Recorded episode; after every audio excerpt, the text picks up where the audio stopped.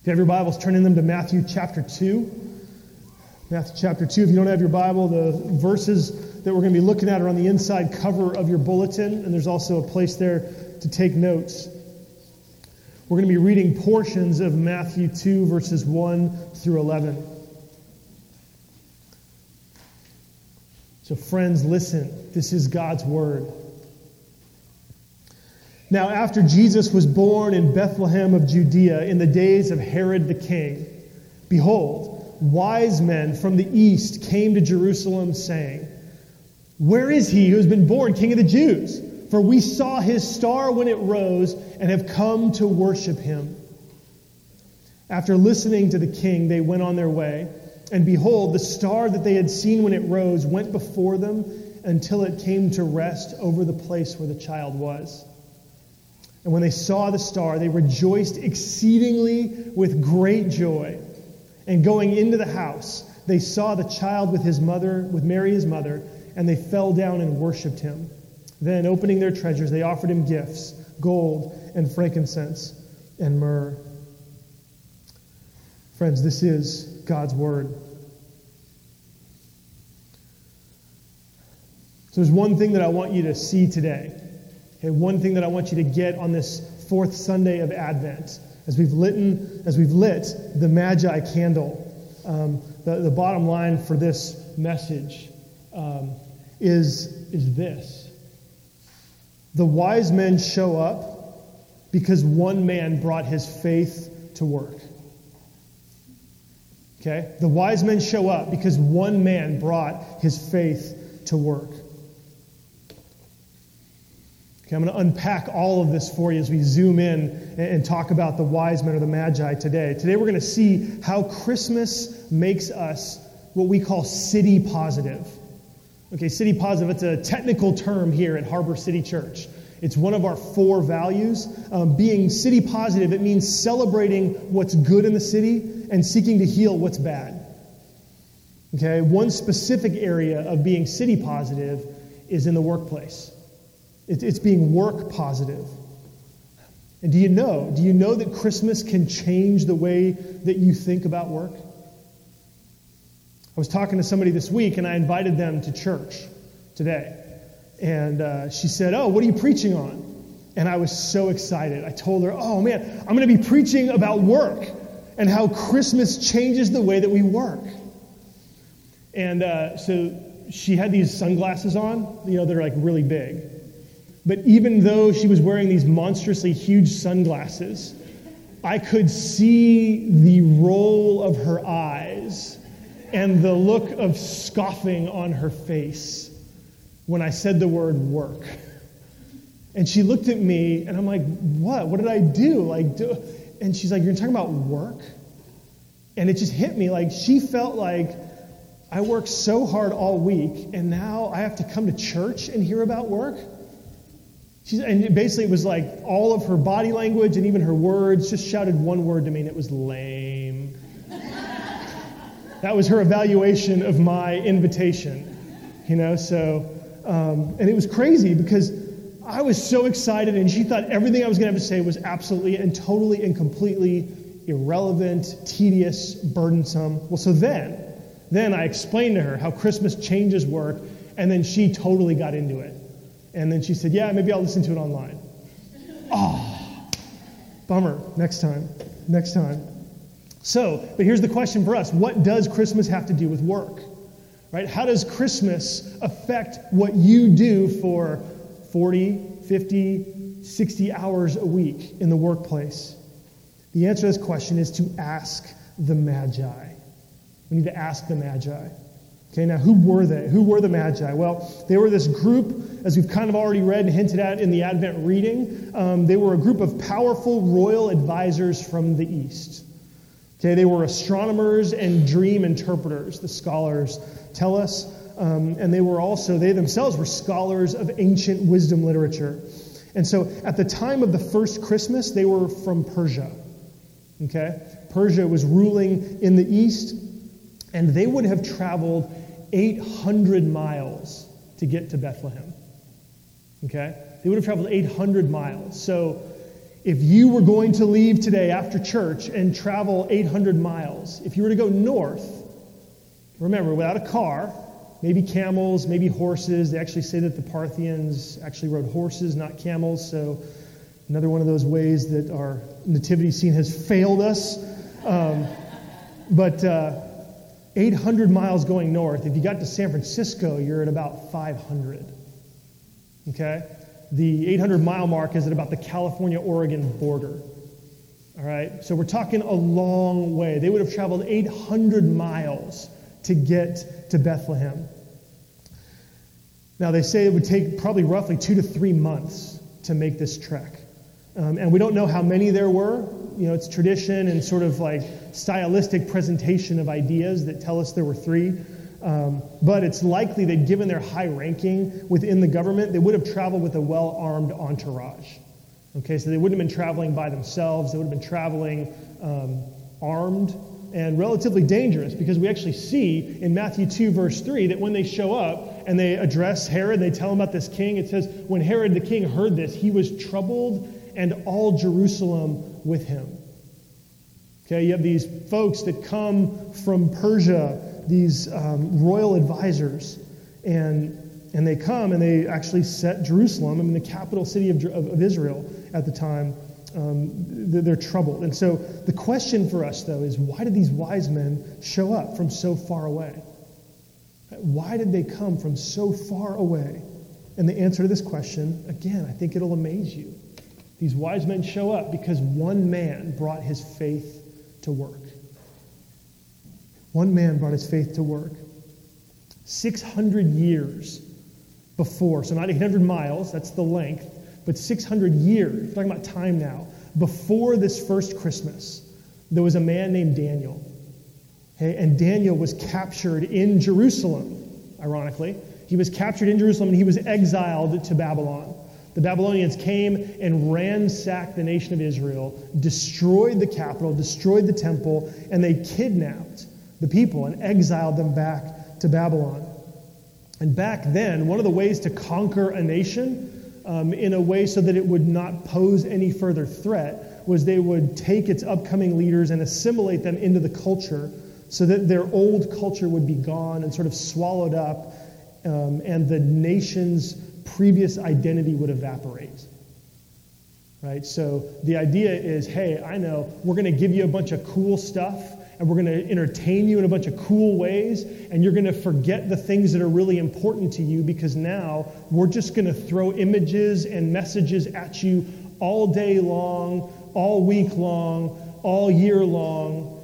I'm sure you can't relate to this at all, right? I'm sure you can't relate to this at all. But that's what they did. And this is how you grow an empire and remove threats of rebellion. And so Daniel was one of these men that were brought in to assimilate into the Babylonian culture. Okay, this is what happened 600 years prior. What's funny, though, funny in a, an ironic kind of way, is that 600 years after Daniel was exiled from Jerusalem to Babylon, instead of destroying Jerusalem, now the descendants of Babylon are coming to Jerusalem to hail the newborn king. How could this have happened? How could this incredible reversal have happened? Well, the wise man come because one man brought his faith to work. Again, during this Christmas season, we've been looking at how Christmas highlights the five values of our church. And our values, the things that we value as Harbor City Church, are the things that we think are most important to us in order to bring the blessings of God into our lives and into the city, there are five things that we think are most important. And we're showing how Christmas highlights these values, how Christmas emphasizes these things in a powerful way so that you can know these things and live by them. Okay? And we've seen that we are gospel centered, right? That Christmas teaches us the story of the gospel. Um, we've seen that we are growing in community and we're living on mission. And today, these magi teach us uh, to be city positive. Okay, the magi teach us this incredible value of being city positive. And here's some of the definition of city positive from our website. City positive means that God loves people and cities. Okay? God loves the world. Like the world. It's not just the people, but He loves the world. So He loves people and cities. And we celebrate and serve our city and seek to renew it. Okay? This is the language of being city positive. And we want to renew the city spiritually by sharing our faith. Then we want to renew the city socially and culturally by showing our faith. It's showing the gospel and sharing it. Like that's the key to being city positive. Showing the gospel and sharing it. And then more. Um, we see and celebrate what's right with our city, and we seek to heal what's wrong with it. Okay, again, this is just what it means to be city positive. So I'm going to bring something back that we saw a little while ago. City positive means that we are not against the city, because that's being unloving. Right? We're not above the city as though we're better than them or those folks out there. Um, we're also not assimilated to the city where we're just identical to the city and there's no difference between us and them. And we're not apart from the city. Right? And there are different ways that different churches can kind of get this wrong. Some churches are against the city. Some churches act like they're above the city. Some churches really end up assimilated to the city, and some are just apart from the city. And in all these ways, we are trying not to be those things. That's not what it means to be city positive. Instead, we are for San Diego and its people. Being city positive means we are for the city. So, again, what does it mean to be for San Diego and its people? We get a clear picture of this from Jeremiah chapter 29. Again, these are verses that we've seen recently because they're so vital to what it means to be city positive. Jeremiah 29, verses 7 and 11. This is Jeremiah talking to the people of Israel who have been captured and brought to Babylon. Okay? Have been captured and brought to Babylon. And while they're there, Jeremiah tells them Seek the welfare of the city where I have sent you into exile, and pray to the Lord on its behalf, for in its welfare you will find your welfare. For I know the plans I have for you, declares the Lord plans for welfare and not for evil, to give you a future and a hope. And so, this is the attitude or the perspective of being city positive. And so, again, it means that when we look at the city, we celebrate what's good and we work to renew and heal what's bad. That's what it means to be city positive. And, and this, friends, this is the perspective that Daniel took with him into work. Okay, this is the perspective that Daniel had about his work and about the city where he lived. Daniel lived out this mission that Jeremiah gave the people of Israel. In his work, he sought the welfare of the city. He sought to be a blessing to people and to the city. And you can read about this. You can read the book of Daniel, and you can see the power of his indestructible life. Because that's what it is.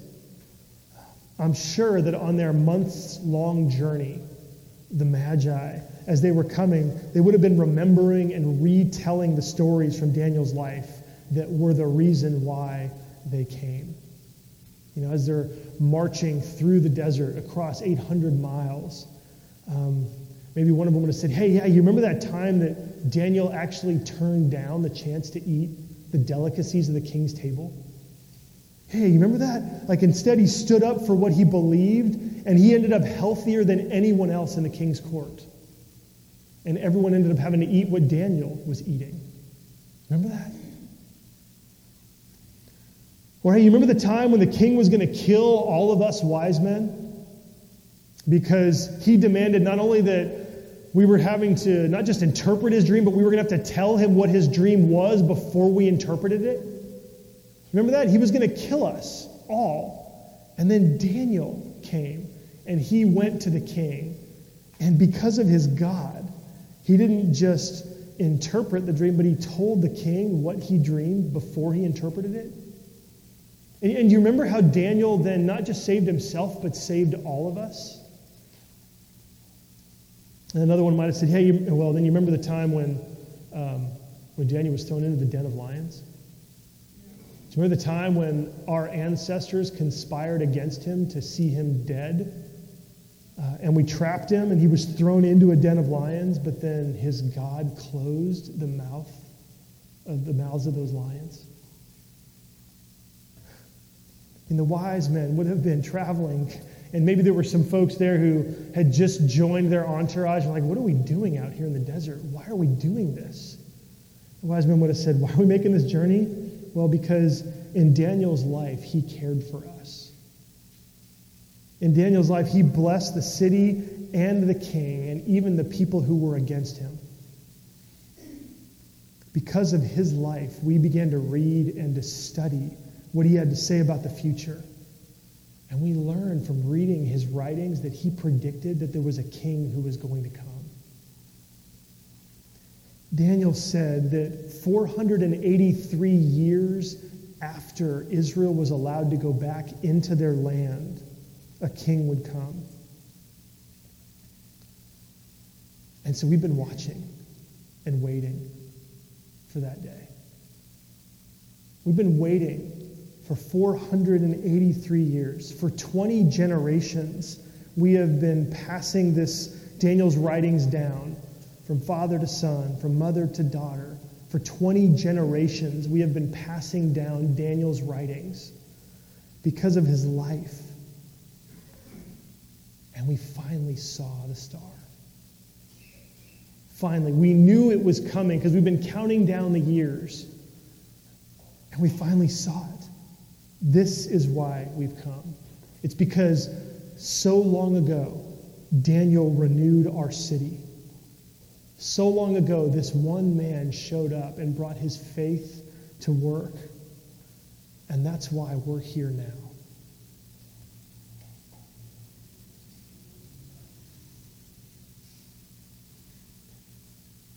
Are the Magi. This is why they've come. This is the power of Daniel's life and his faith at work. This is Daniel,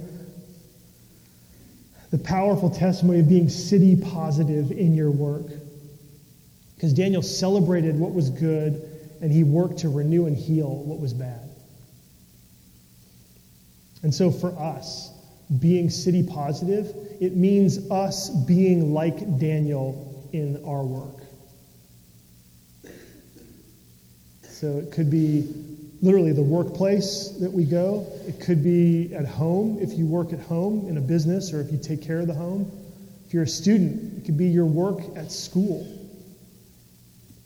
But it's seeing your work through these city positive lenses. Because if you are like Daniel, God will use you to impact your coworkers and your customers like Daniel impacted the Magi.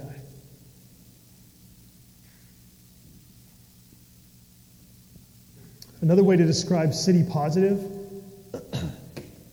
James Hunter says it's faithful presence. It means being present in the city, right? It means showing up. We are present. Um, we're not just punching a clock, but we're there and we are present, body and soul. We are present there for our work, we're present there for people, and we're faithful. We're faithful to honor God and to care about people. This idea of faithful presence, I mean, this is what characterized Daniel's life. And isn't this exactly what Christmas is about? Isn't this exactly what the incarnation is? Christmas is about God for us. Christmas is about God celebrating what is good and then coming to heal and renew what is bad. It's Jesus' faithful presence that is even greater than Daniel's. Right? His faithful presence had an even bigger impact on people because Jesus came not just to live for us, but Jesus came to die for us. Right? There are things that Daniel could try to seek to like to turn and to steer in a different direction. But Jesus came to take our sins, to suffer for them, so that we would be forgiven and set free. Jesus was for us both in his life and in his death. And in his resurrection, his love then sets us free and it makes us want to love others. And this is Christmas. This is the thrill of hope.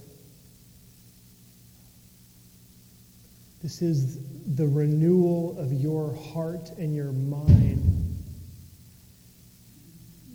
that is punctuated by the power of God's presence. Um, this is a renewal that begins to shift things inside of us, that begins to make us see things a little bit differently when we walk into work. And so we have a Harbor City story uh, that I want to share with you. This is a story of a couple that is beginning to grasp elements of what it means to be city positive at work. And as I show you this, I want you to know that this couple was, was very quick to say that they feel like they're just getting started right? They're excited about being city positive, but they feel like they're just beginning to scratch the surface of what it means to be city positive at work. So let's watch this together.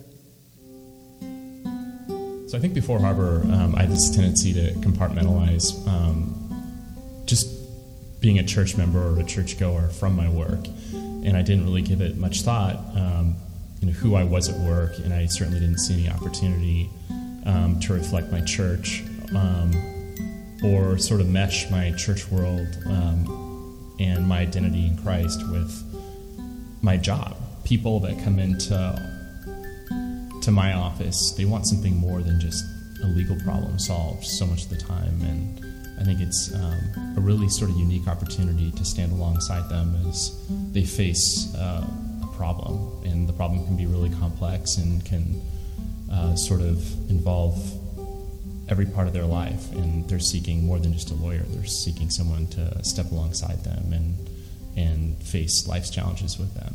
I think more recently, uh, Harbor has really made me think more about what it means to be um, just a representative of the church and of Christ, and it's opened doors to serve my coworkers and clients and just people I come into contact with on a daily basis at work and show them, hopefully, a little bit of the gospel um, or just to have some sort of impact on, on their lives. I've been really excited about the value of being city positive because I feel like so much of the time the church is kind of, I don't know, like a shelter from the world.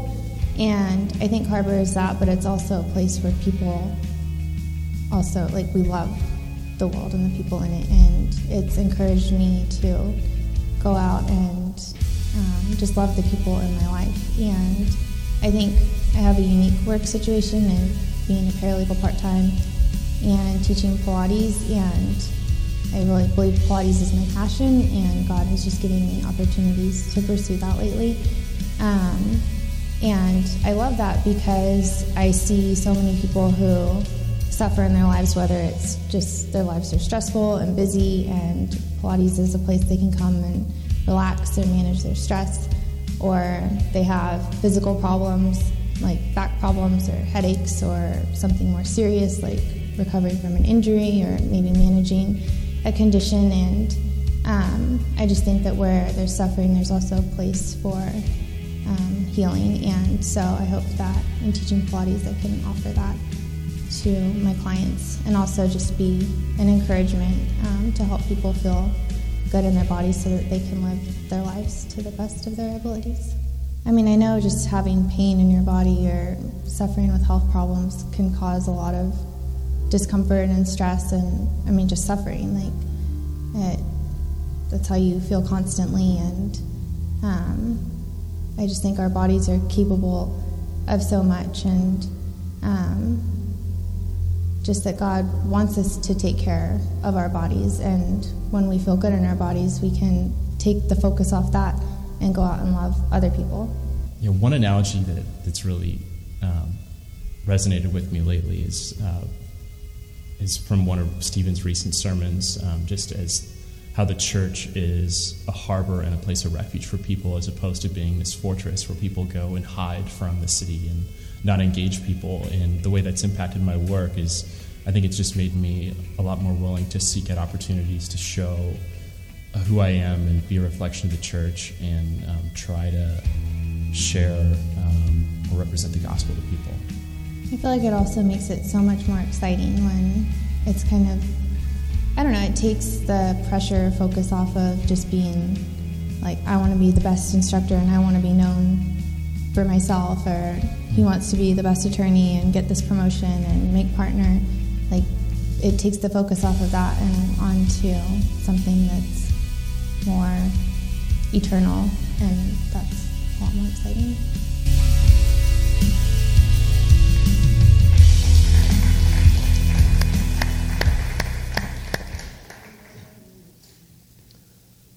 And again, like it can begin at work with just understanding that what you do serves other people.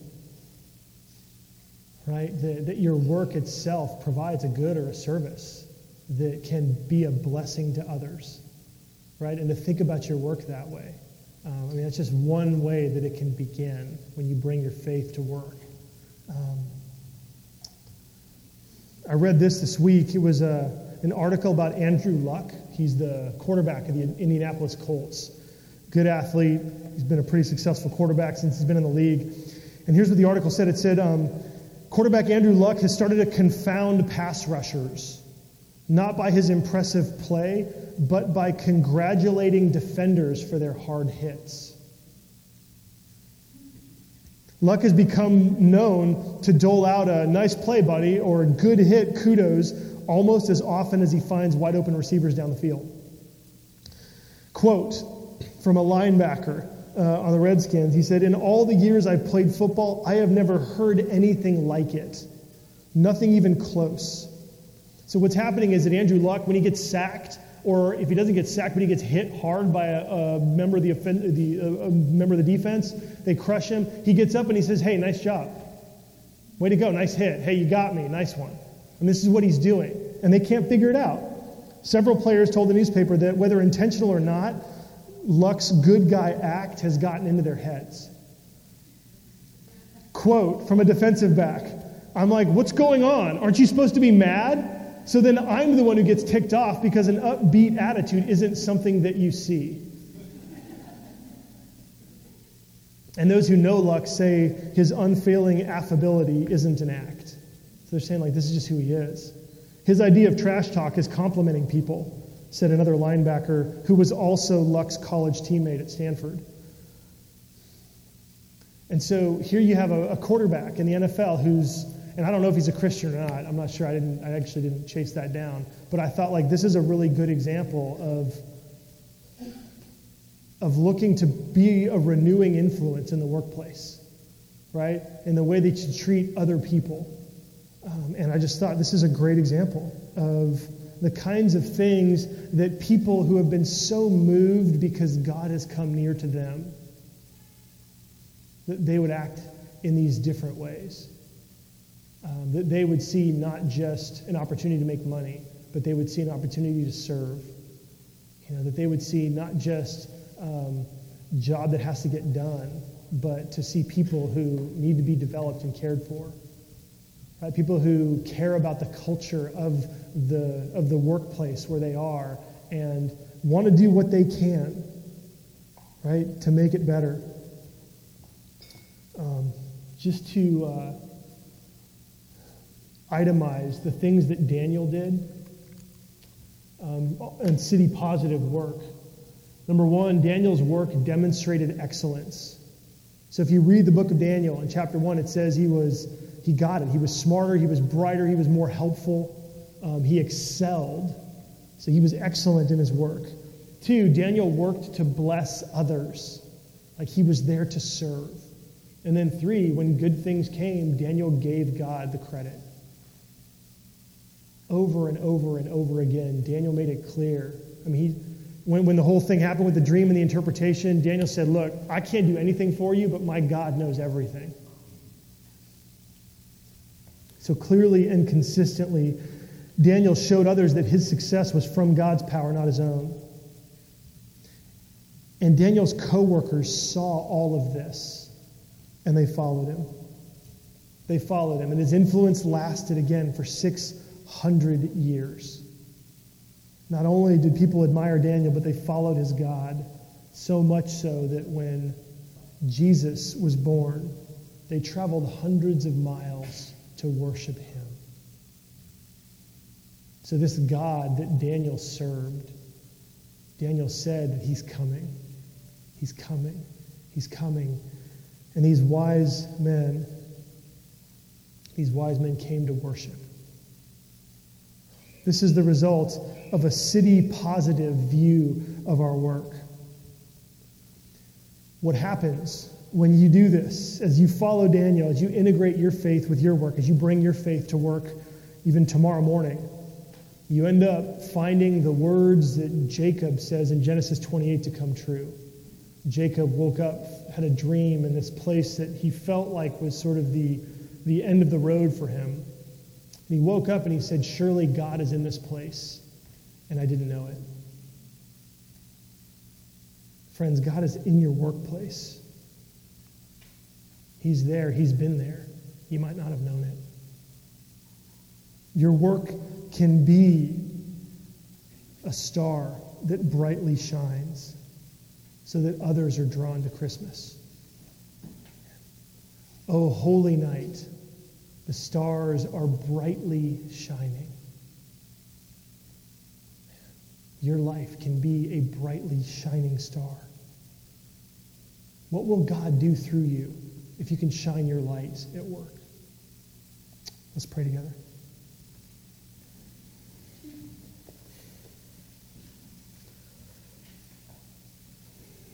Oh, Father in heaven, we thank you that underneath these enigmatic, cryptic, mysterious magi, these wise men from the east, there is a glorious story. There's a glorious story of a changed life, a life that is filled with you, satisfied by you, and so it's free to serve. Jesus, we want this life. We want this life of Daniel. We want to emulate him in every way we can. Jesus, we want to be so filled by you, so satisfied by you, that when we show up to work, we're there to serve. Would you give us wisdom in this? Would you make us men and women of wisdom who can bring our faith to work? Help us to do work with excellence because it's a reflection on you. Help us to do our work in a way that serves others. And Lord, please help us to give you credit when things go well. Let our lives be a brightly shining star so that the people that we work with would see that there's hope, would see that there's life that's in you, and they'd be drawn to Jesus. Let that happen these next few days before Christmas and beyond. We pray this in Jesus' name. Amen.